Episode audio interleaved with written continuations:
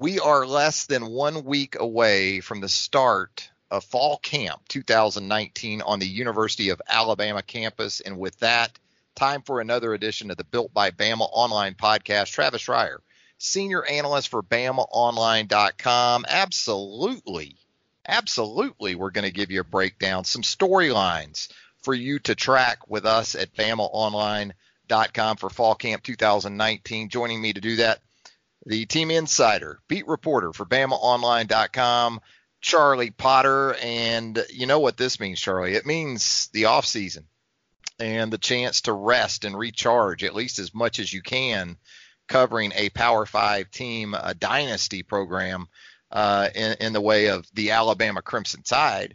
Uh, it means it's it's really all hands on deck moving forward. Now, before we do that, though, I want Charlie Potter's most enjoyable aspect of the off season. What did you do, Charlie? What was one or two things that maybe you got to enjoy and uh, you know and and and and had uh, a good time with? Yeah, I always like to try to take some kind of trip in in June. Uh, the wife and I always try to get out of town. Um, last year we weren't able to do that because we bought a house, but ever since we um, you were married in 2016, we've tried to take like a big week long trip in June. And this year we went to to Denver and to, to Utah, mostly Utah made up the the significant bulk of our trip. We have friends out in Denver that you know they were gracious enough to host us after we landed, and then we made our way um, you know across that state and into Utah. Drove I, I don't know the exact number, but it was well over 2,000 miles across Utah and then back to Denver. And we had a great time. We went to a lot of the national parks.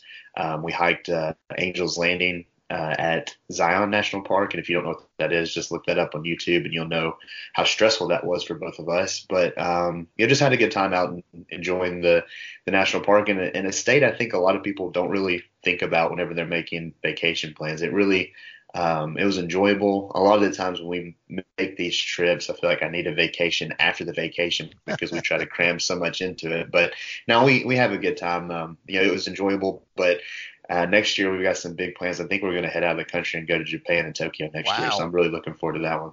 Wow, maybe a future neutral site game for Nick Saban. I would love in the that. Alabama Tokyo Dome. You know, can make it happen. Maybe play USC maybe play Washington in the Tokyo Dome. You know, I think you and I covered pretty much that that region out there. Then, if you hit if you hit Utah and Colorado, I've most recently uh, we covered the the oldest uh, Reier uh, of the brood.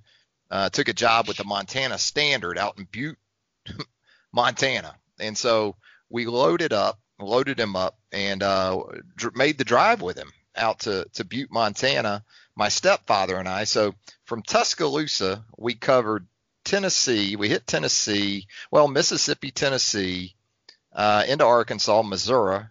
Uh, then we hit, uh, gosh, Iowa. Yeah. Uh, Nebraska, Iowa. No, it may have been Iowa. I, I don't know. Who knows?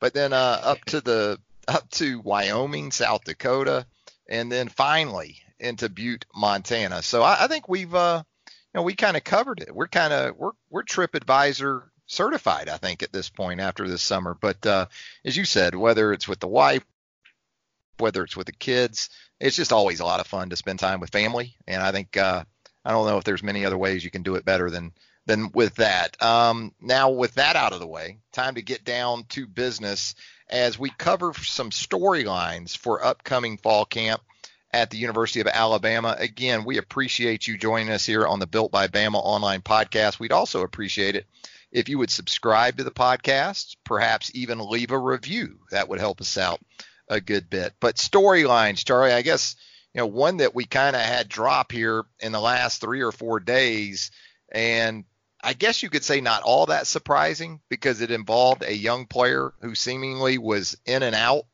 of the program, or at least towing that line of moving on for the program during his first season with the Alabama Crimson Tide. And it's it's a position that coming out of the spring, even with Cameron Latu moving over to tight end, even with Terrell Lewis and Christopher Allen coming off ACL injuries, with Anfernee Jennings there and Eyabi Anoma, first and foremost, you felt really good about the depth situation. But now in the last three or four days, uh, you have learned, others have learned uh, on the Alabama beat that uh, Eyabi Anoma not enrolled at the University of Alabama for the uh, second summer semester.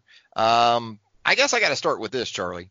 If I'm an Alabama fan at this point, given the background, given the track record I have, the sample size I have with Eyabi Anoma to this point, when it's looked on a couple of different occasions before this that he might be on his way to returning to the uh, DC area back home, what what should my mindset be right now if I'm an Alabama fan? Yeah, I don't think it's too positive just because he does have that track record. He had um, he entered the portal for 24 hours back in February. Um, you know, he was missing from practice before as well. Um, kind of gave given like a personal day or or what have you. And and now this is the latest uh, installment kind of the saga where uh, you're reaching out to to Alabama. They said that he's currently not attending classes.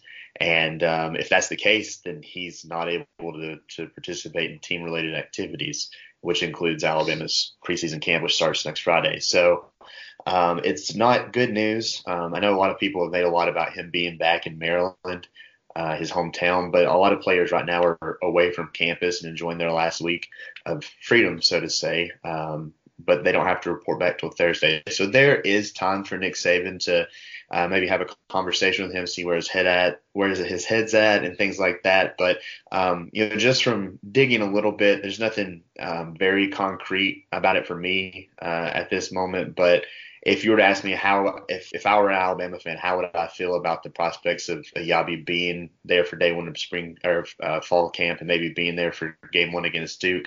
Uh, it's not looking too likely at this point. So let's work on the assumption that at a minimum, Eyabi Anoma isn't going to be around for fall camp. What are the dominoes that sort of start to fall? What are some of the questions that have to be asked and answered uh, in that stretch of practices that begin, as you said, uh, this Friday uh, there off Bryant Drive. What what's what's sort of the what's sort of the process there uh, in, in, your mind at outside linebacker? I think there are a lot of questions. Um, I think you feel good about Anfernee Jennings, who's the veteran of that group. He's a redshirt senior. He's kind of two years removed from an ugly knee injury, and um, that's always good for a player's psyche. I think he's going to be in a better spot and definitely in a leadership spot. But there's a lot of questions after that.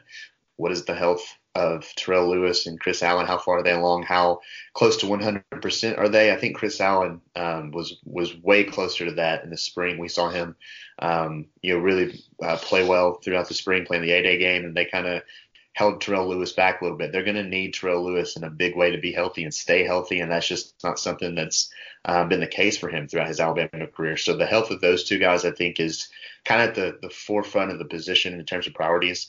And then you look at the progression and development of some of the younger players. You know, a guy like Jarez Parks, who hasn't really gotten a lot of playing time, if at all. Um, you know, where is he? Is he going to be able to contribute? Um, the age-old question, it seems like – uh, that gets asked about once a week, especially in the off season, is what happens with Ben Davis.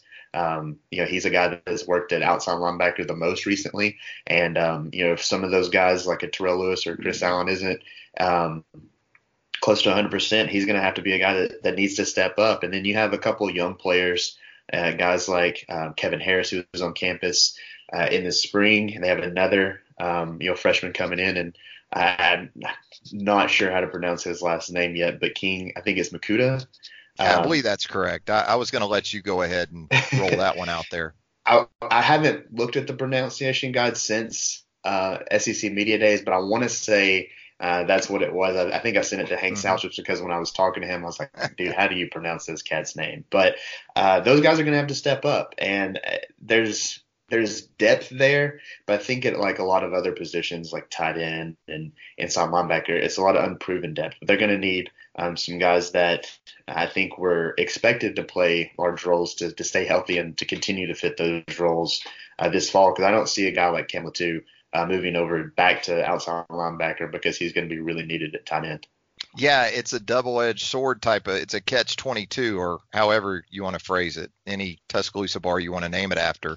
Um, in that, in that, you know, you, you, you're going to rob Peter to pay Paul at this point. if you try to go back to Cam Latu, and especially with everything you've invested in him in spring and throughout the offseason and getting him to a point with Kedrick James in the transfer portal um, and already looking at a four game suspension to open the season, hard to go back there and, and make that change when, you know, look, Cam Latu, I think, could be a really solid outside linebacker but you're still looking for a second tight end, and you need a second tight end in this offense. As much three wide receiver sets as Alabama runs, that two tight end set is still critical to what they like to do on offense. So you got to have a guy to go along with Miller Forristall. So I don't think you you rob the the tight end position of Latu uh, to, to bring him back to defense if he's merely a depth provider. And that's that's assuming a best case scenario. Now we can talk about a uh, tornado shelter plan, probably a poor analogy, but in terms of, you know, if things go really bad at outside linebacker, if Terrell Lewis has another setback, if Christopher Allen's return from that ACL hits a snag, you've got Anfernee Jennings. You mentioned Jarez Parks and Kevin Harris, a couple of guys that we haven't seen much from uh, to this point, uh, could could possibly uh, change this year.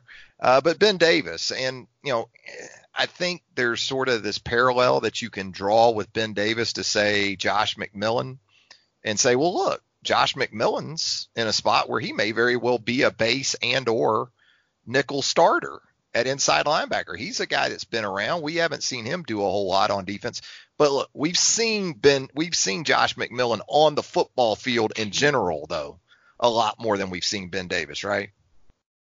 Yeah, I mean McMillon's a guy that you know, they've been in pressure situations or emergency situations, and they've put him on the field. It seems like with outside linebacker, where uh, where they've had a lot of injuries, you know, Ben Davis is the very last resort that they haven't come to yet. So uh, with McMillon, he he also is a guy that he has a little bit of experience at outside linebacker. Um, that might be an option because one of the more interesting things that Nick Saban said uh, at SEC Media Days, I think he was asked about McMillon specifically and if any of the young players have kind of emerged to push him at that spot opposite Dylan Moses at inside linebacker, and he kind of hinted at the possibility of having a uh, you know people or a committee uh, position by committee approach for that uh, will linebacker spot. So if they feel good about maybe one of those younger players at inside linebacker, maybe um, a Markail Benton, a Shane Lee, an Ali Kaho, a Jalen Moody, then a guy like Josh McMillon could help out at outside linebacker. They could also, if they feel good about McMillon and a combination of those young players, they could even move Dylan Moses down to, to outside and dime situations. So they have some options, but I do think that uh, you know if Eyabi Anoma doesn't end up uh, going through preseason camp and is not on this team anymore, then it's a it's a big blow just in terms of their their options and their maybe a little bit more of a security blanket at the outside linebacker position, knowing they have some um, established depth there to go four deep if everybody's healthy. Yeah, you know when when you look at uh, when you look at the situation at those two linebacker spots, we often have talked about cross training between inside linebacker and outside linebacker. And when you talk about the potential candidates to do that now, I would think might be more than we've seen in quite some time, if not throughout the entirety of Nick Saban's tenure at Alabama. Yeah, I mean those young guys especially, just because they're coming in and you you kind of think you know where they're going to line up, but sometimes they just throw you for a loop that first day. I think you know guys like Shane Lee and, and Christian Harris, you expect them to be inside, and and um, you know King and Kevin Harris, you expect them to be outside, but but you never know what's going to happen. And and with uh, you know, Noma's um, eligibility really up in question, and they could go a, bunch of different ways. But uh, I, I, do think that it wouldn't shock me to see, especially uh, early on in the days of camp when they're not really focusing on Duke uh, at the moment, it wouldn't shock me to see Dylan Moses or Josh McMillon you'll get reps at both positions. We've seen that in the past. It's not that big of a you know red flag or something surprising. Uh, it wouldn't surprise me maybe to see one of the younger players, maybe a Markail Benton or Jalen Moody, just to get that experience and know that they can go over there and play. Uh, on the outside if need be. So uh, it isn't spring football. Uh, the experiments are going to be you know few and far between. But uh, with the lack of depth now that they have at both positions, I think we could be you know ready to see any possibility when we get on the field later in the week. Yeah, and before you freak out about what Charlie's talking about and hear him say, well, Dylan Moses might get some reps back at outside linebacker, we're talking about situational uh, basis. If you see Dylan Moses on the edge, you've seen that with inside linebackers in the past for Alabama when they get into third and long and get that dime rabbits package on the field. You saw Rashaan Evans do it. You saw Dont'a Hightower do it throughout the year. So, you know, we're not talking about outright position moves for guys like Dylan Moses, who absolutely has to be that guy in the middle on uh, first and second down for sure. And even third down, you want to try to keep him there uh, as best you can. But yeah, I, I, I agree. I think that the possibilities uh, are, are, numerous and, and, perhaps as expansive again as we've seen uh, in, in, trying to it's not a huge problem. That's not what we're talking about. It's not a huge problem, believe it or not. If Eyabi Anoma isn't a part of this defense, it isn't a huge problem on July the 27th. Where it becomes a huge problem is maybe October the 26th, and Terrell Lewis has struggled to stay on the field again. Um, you've had another injury perhaps at outside linebacker, and that's what we're talking about is potentially dynamic and dominant as Eyabi Anoma could be or could have been, depending on which way you're looking at it at this point.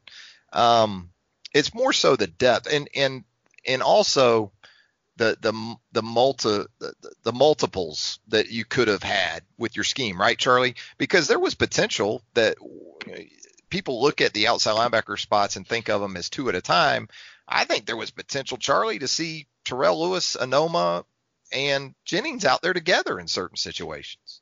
I do too. Yeah, you mentioned that dime rabbits position, and Anfernee Jennings can easily play uh, defensive end in that, and um, you know that's a that's a position and maybe an area of the defense where uh, at the end of the season Alabama struggled a little bit to get pressure on opposing quarterbacks. I know they would like to have done a lot more against Trevor Lawrence in the national championship game, and if you have um, you know, guys like Anfernee Jennings, Terrell Lewis, and Eyabi Anoma on the field together with a guy like maybe LaBryan Ray or Raekwon Davis, that's a formidable front. And you mix in Dylan Moses in there as well, probably at that MAC position, and you send all those guys, you're probably going to get to the quarterback uh, more often than not. So uh, that is definitely an intriguing, um, you know, position for Alabama to be in if, if everybody is there. But you know, we'll, we'll see what happens. Um, you know, Friday we'll, we'll, probably hear something Thursday at, at the Nick's Kids luncheon. Uh, if Alabama doesn't announce something before, if news doesn't break before, but uh, I know that's going to make Nick Saban happy to talk about yeah. um, football and, and stuff at that. But is as is nature of the beast. But yeah, I mean, the the possibilities that they had maybe you know three days ago when we're when we'd be talking about this um, were great just because, uh, you know, like I mentioned, the end of the season, Anfernee Jennings kind of was Clemson's kryptonite at times. The, the game that he injured his knee, he was having the game of his life. So um, I, I, definitely think that was something they were looking forward to, and and now we'll see if if those dreams are, are crushed just in that ter- in terms of that personnel. But um, they, they do still have options. You, you, mentioned how this isn't the end of the world. Um, you know, we'll see how some of these young guys come along. You know, Jarez Parks, I know he, he had a lot of um, headlines and stuff with his recruitment, but he's a top 100 player, or he was when during his recruitment. And I think if if a guy like Sal Sunseri can make headwind uh, with some of these young guys and get them to, to catch on to the playbook and to understand what they need to do, then a guy like Jarez Parks, if he takes that next step, could be really valuable for this defense. You mentioned Sal Sunseri, and if there's maybe a surprise in this, and there probably shouldn't be any surprise at all, again, given the the path and the in and out nature of Eyabi Anoma during his first year in the Alabama program.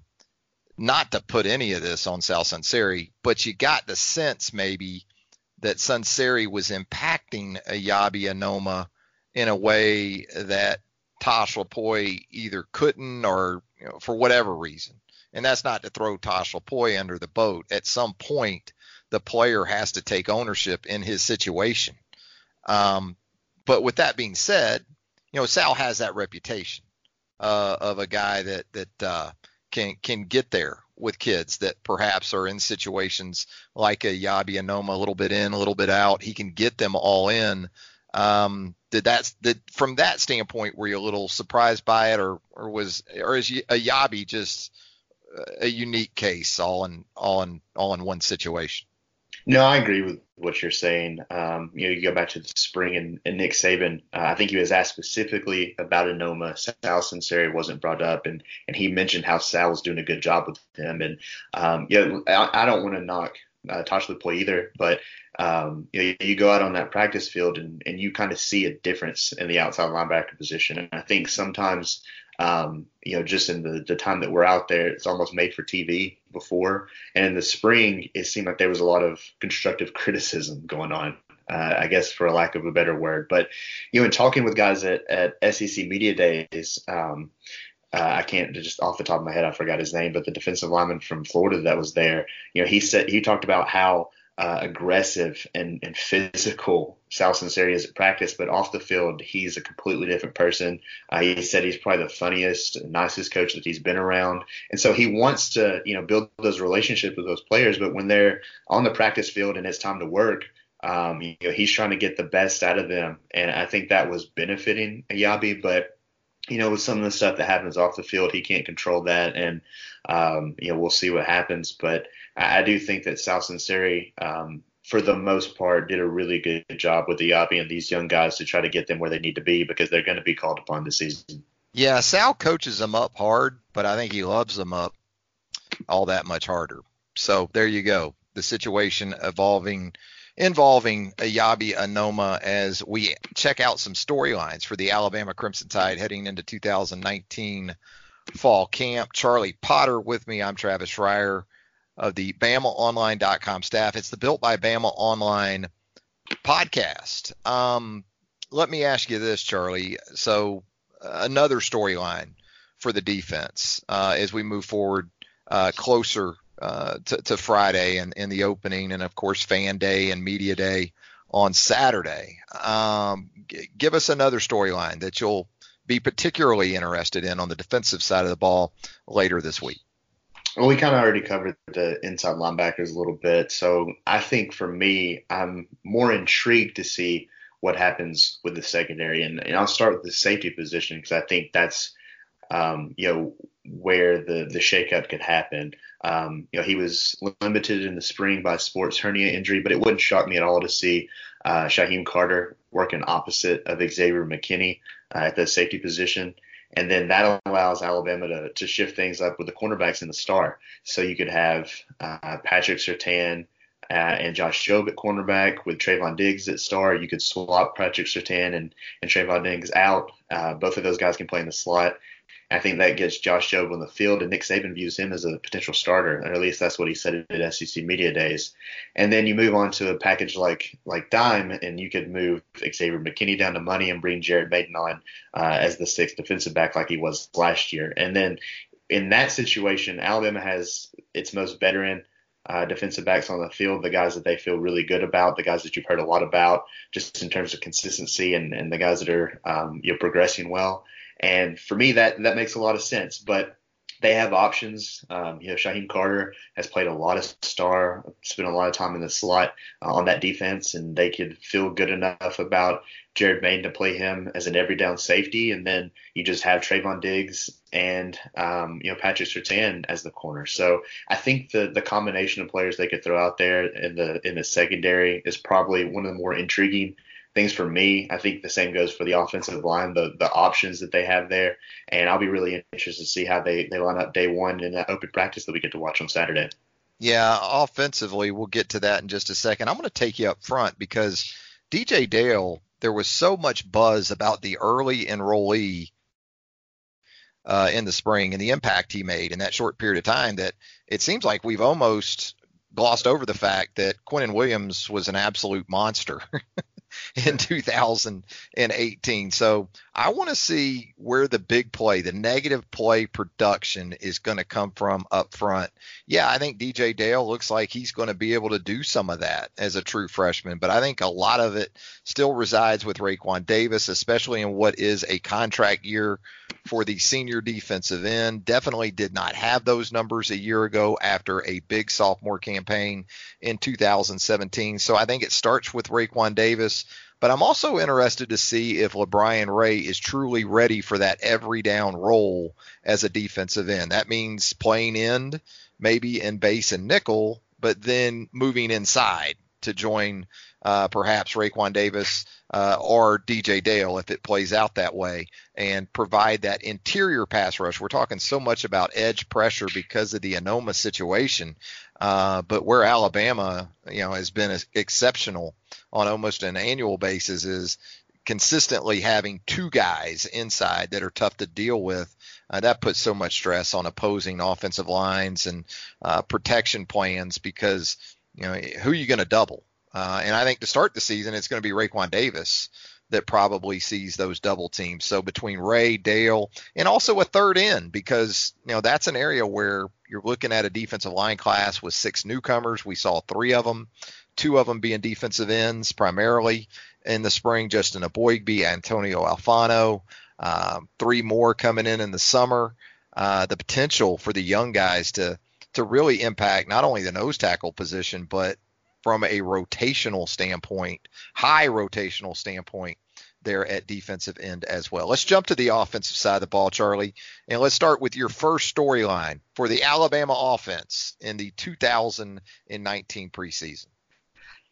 Yeah, I mean, there's there's a lot. I mentioned the offensive line, but I think um, you know what happens at the depth of the skill positions, just because we know who the top four wide receivers are. We know who the number one tight end is going to be. We know the top two running backs. What happens at that number three running back spot? Who's that next tight end? And then is Alabama going to, you know, look to lean on the depth at, at wide receiver it has and maybe employ more than four receivers, go with maybe a five or six man rotation. So I think just who steps up there, I'm really interested to see. Uh, we've talked a lot in the offseason about uh, Trey Sanders, the former five-star running back who's now on campus, and I think he's definitely in line to be that number three back. But can he hold off guys like uh, you know Jerome Ford and Chadarius Townsend, guys that have been on campus, and his fellow uh, freshman and Keilan Robinson? Alabama likes to play those true freshmen at running back, so they're going to have options there. But I think Sanders might be the leader in the clubhouse for me uh, entering the 2019 season. Uh, we talked about that tight ends. I, I do think that Latu is the number two option right now, but can a guy like Major Tennison take that next step? Can can Michael Parker um, just spend another time in the offseason program, add good weight, and, and maybe contribute and get on the field this fall? Uh, the true freshman Jahleel Billingsley, I think they have high hopes for him. He needs to add a little bit of more weight as well, but I think he could be an option. So um, there's a lot of unproven depth there, but we'll see what happens. And then wide receiver, I know we've talked about this on a on a recent podcast, but guys like a Tyrell Shavers, an Xavier Williams, a Slade Bolden, can they kind of crack that rotation with guys like Jerry Jeudy, Henry Ruggs III, DeVonta Smith, and Jaylen Waddle and get on the field and and produce for an offense that's probably going to put up a lot of a lot of numbers in the passing game this fall. So uh, I know a lot of attention is going to be placed on the offensive line and and the quarterback position, especially the backups, but I think uh, the depth at some of those skill positions is equally intriguing for me entering fall camp. Yeah, and you know you hear the chatter about well Alabama is going to go back to more of a ground and pound approach.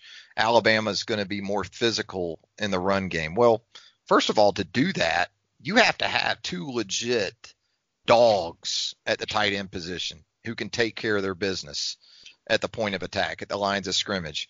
Miller Forristall looks like he can be one of those guys. I thought we saw plenty of promising things from Cam too uh, in the spring game, but the, the the the the other side of that too is that okay, you want to go back to being more ground and pound. Well, that means you're going to be in more two tight end sets, which means you're going to take a, a receiver off the field, a wide receiver off the field. If Alabama isn't in their three wide receiver set, that means, in all likelihood, DeVonta Smith and Jaylen Waddle aren't on the field. And as you said, I think there's more of a potential to maybe want to go to four wide receivers straight up, you know, with one back and and let it rock. So, yeah, I think Alabama needs to be more efficient in running the football. Its yards per carry average was down a half yard last season compared to the two previous seasons. Now, 2016, 2017, Alabama had a quarterback that was very, very present in the run game. That had something to do with, with it, with Jalen Hurts behind center compared to uh, Tua Tagovailoa. But um, no, I, I just don't see Steve Sarkisian saying, "Yeah, you know what? We've got these guys averaging 17, 18, 19 yards per catch. But we got to get in two tights, Charlie. You know, we gotta we we gotta be more tight with our formations and and be more committed to being physical. Uh, does, does that sound reasonable to you? No, it doesn't. And I think whenever you look at Alabama's track record on offense, yes, they have employed um, you know, a balanced approach and maybe sure. even a run heavy approach in the past. But Nick Saban has always said that they're going to cater their offense to the players they have. And we see coming back to this offense a quarterback that almost won the Heisman Trophy. Uh, that was the SEC Offensive Player of the Year and won the Maxwell and the Walter Camp Award. And then four receivers who are just unbelievable. The Biletnikoff Award winner. And if they handed out multiple awards, they might have given, if they handed out an award for a receiving corps like they did the offensive line with the Joe Moore Award, then Alabama would have won it 10 times over. So the idea that they're just going to be three yards in a cloud of dust this season doesn't make a lot of sense with the personnel that they have. Sure, um, you know they want to get Najee Harris and Brian Robinson and maybe Trey Sanders or somebody else involved. I think they're going to try to have a balanced approach. But when you have the horses that they have, you got to let them run.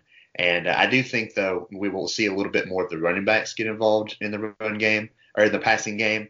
Uh, if anybody watched Nick Saban on ESPN's Car Wash, uh, they know that he wants to see Tua Tagovailoa uh, take what the defense gives him. Any question that he was asked about Tua, and they were asked in a variety of uh, different ways, and uh, the questions weren't just necessarily about what does he do this season, take that next step. Uh, he brought that up every single time, and so I think that um, you know checking down to his running back, mm-hmm. um, you know, just some of those short intermediate passes are going to be more involved in this in this offense, and in order to try to take care of his body to keep him safe and keep him on the field. Uh, so that's not necessarily uh, that approach, but I, I, do think that'll be the one tweak that we see for sure is that he's going to check down more to the running back. But yeah, uh, when it comes to just completely changing the offense from last season, that makes absolutely no sense to me. Yeah, and you know we talk about the the rushing commitment and those things, but you just talked about it in the check down game. You get the tight ends and the backs involved in that. That's an extension of the run game, essentially. Mm-hmm. You know, easy throws to the backs, easy throws to the tight ends, maybe more so in some check down situations for Tua.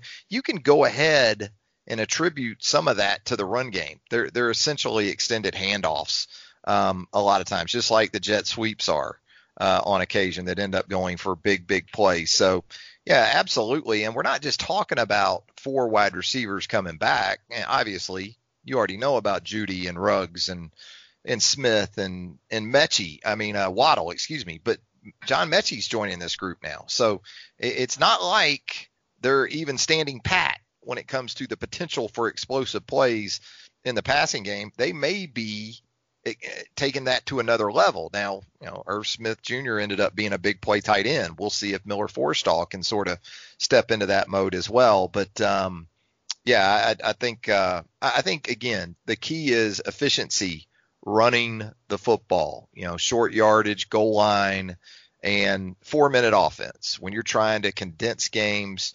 Um, get games over. You're trying to control games, as Nick Saban likes to put it you know, that's when you really want to uh, be able to be effective running football. And Alabama last year at times uh, didn't always excel at that, but I don't think Alabama struggled to the extent um, that it seems uh, some others feel like uh, in the wake of that season a year ago. Um, one more storyline on the offensive side of the ball, uh, Charlie, and then we'll talk some special teams as we wrap up this edition of the Built by Bama online podcast. What about it? One more that you'll be looking at. I'll tell you. I'll I'll, I'll lead you into this one. I, I want to get your thoughts on it. Um, you said it earlier, how the offensive line lines up for the first time on Friday. Uh, some intrigue there. I don't think so much maybe at tackle, but perhaps the interior, I guess. Yeah, I mean, um, you know that's that's a spot for me just at those three um, positions where I think Alabama could go a variety of different ways, and um, I, I do think that when we go out there Friday, we'll probably see the same five that we grew accustomed to seeing in the spring with Alex Leatherwood at left tackle, Emil Ekiyor at left guard, Chris Owens at center, Matt Womack at right guard, and Jedrick Wills at right tackle. But they can go a variety of different ways. Um, it'll be interesting to see what happens with the Florida State transfer. Uh, Landon Dickerson, if he's out there for day one, I, I think he should be. I want to say when, when Hank South broke that news that his plan was to arrive on campus in August, and Thursday players report that's August 1st. So uh, we'll see what happens there. Um, I think a guy like Evan Neal, uh, the true freshman, uh, can play left guard and play it effectively. It's just, you know, how far along is he in grasping that playbook and do they trust him to go out there? Um, you know, Deonte Brown can't play the first four games of the season, but he's going to be a factor eventually. Uh, unless one of these or both of these guys at the guard positions play really well. And um, you know, I think at center, you know, they can go a variety of different ways also. Um, you know, Chris Owens is kind of the incumbent starter from the spring, and I expect him to start camp um, yeah, at the center position, but Emil Ekiyor can do that, so they can maybe move him to the right and put Evan Neal on the field. Uh, another true freshman, and Darrian Dalcourt did some good things at center uh, in the spring. So there are options. I wouldn't be surprised if they kind of went with a more veteran group, at least the one that they had in the spring. But I think those three interior spots is kind of like the secondary for me. I'm, I'm really intrigued to see what route Alabama goes and how much that shakes up in fall camp because they do have a lot of options and combinations of players they can put out there. you touched on it briefly earlier, the situation at quarterback, obviously behind Tua Tagovailoa.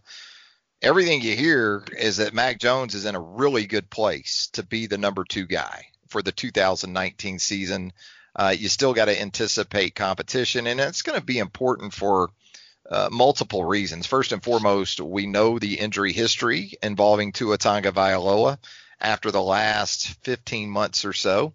Uh, so you definitely have to have a guy ready, uh, whether that's Mac Jones, and it certainly seems to be trending that way, uh, or someone else, but also positioning that job for the next off season for spring 2020, assuming Tua has a year even similar to a year ago, which was generational by Alabama, beyond generation. It was all time by Alabama standards.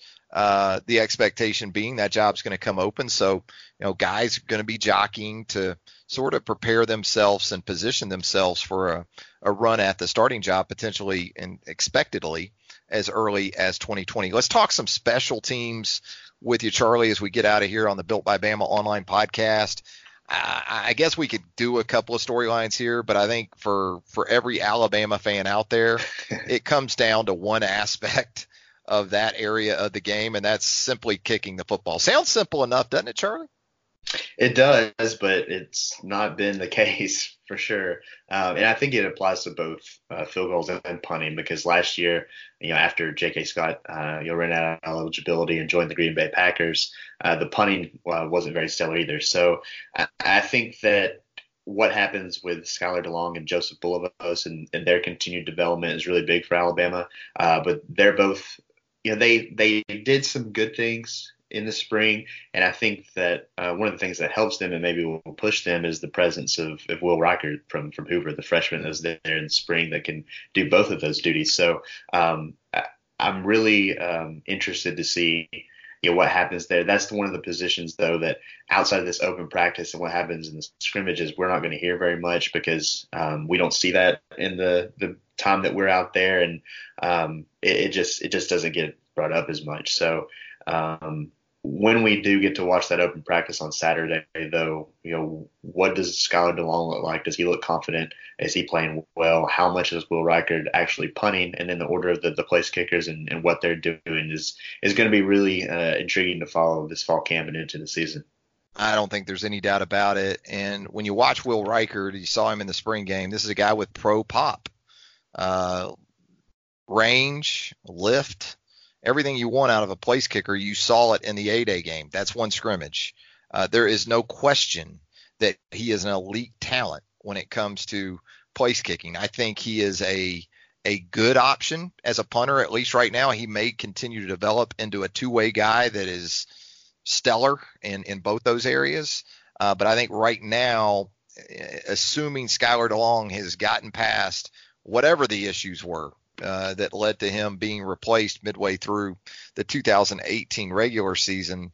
Uh, assuming DeLong has done that successfully, uh, you, you, think he's going to be that guy.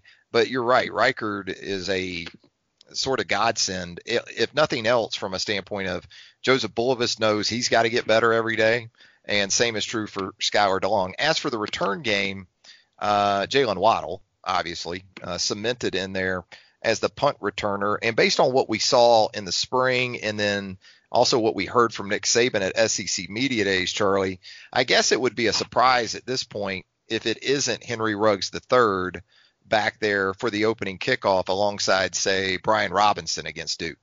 Yeah, that wouldn't shock me at all. Um, you know, Nick Saban said that it's a possibility Waddle could do some stuff on kickoffs, but I think they feel really good about Henry Ruggs back there. And uh, you know, he mentioned that several running backs are good at it, but I think if you have a guy like Ruggs back there, it makes a lot of sense to put Brian Robinson beside him because he can almost just be that fullback on kickoff returns whenever they're kicked well enough for Alabama to be able to return them. So uh, he's a guy that's done it in the past. Najee Harris has been back there in the past. I know Josh Jacobs did it last year, so they feel good about putting a running back back there. And uh, you know, for for me, that's that's one of the the better things to watching those open practices. Just see how many guys they they let out there and have opportunities to field kickoffs and punts and to see what they do. And uh, you know, it's it's no question that Jaylen Waddle is going to be the guy at, at punt returner, but I think um, it'll be interesting to see what kind of competition Henry Ruggs has at kickoff. A guy like maybe Trevon Diggs, who's done it in the past, uh, but I, I, think that um, you know it wouldn't shock me at all to see Ruggs and maybe Brian Robinson back there on game one against Duke. It's amazing because you go back 15, 20 years, there were a lot of situations where teams would put walk-ons back deep to return punts and to return kickoffs, but Alabama.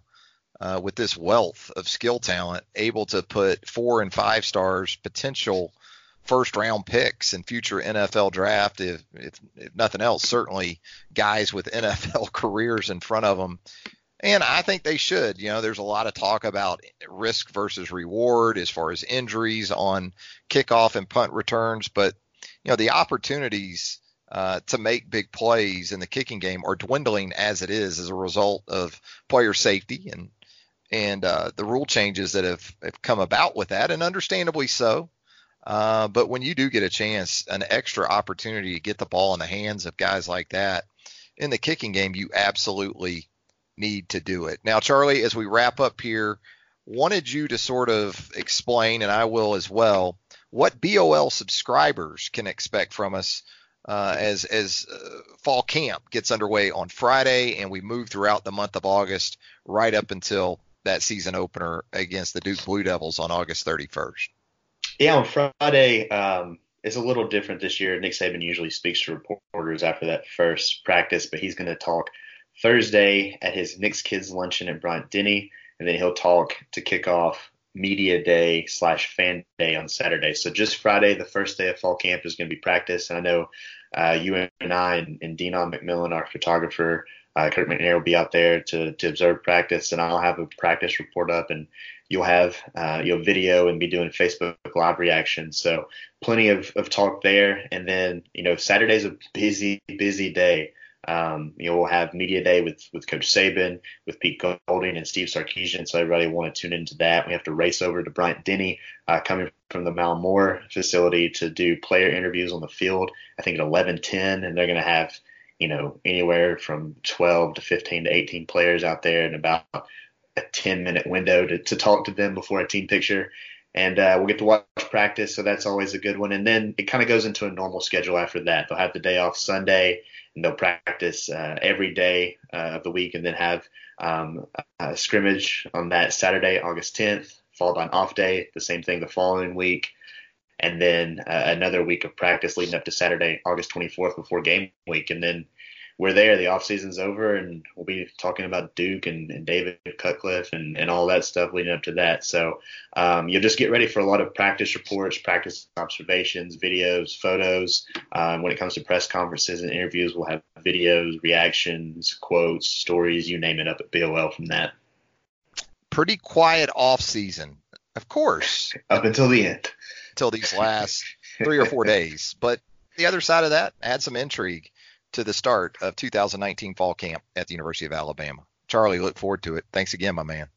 All right, man. Thanks for having me, and, and we'll see you next week. Charlie Potter does an outstanding job covering the Alabama Crimson Tide for BamaOnline.com. We certainly appreciate your support of the website. I'm going to tell you right now, I believe the deal is still out there. I think it is. The buy two, buy one month, get two free. Now is the time to take advantage of that great special at BamaOnline.com. Keep it locked to BOL for continuing coverage of everything Crimson Tide related. We'll talk to you again real soon.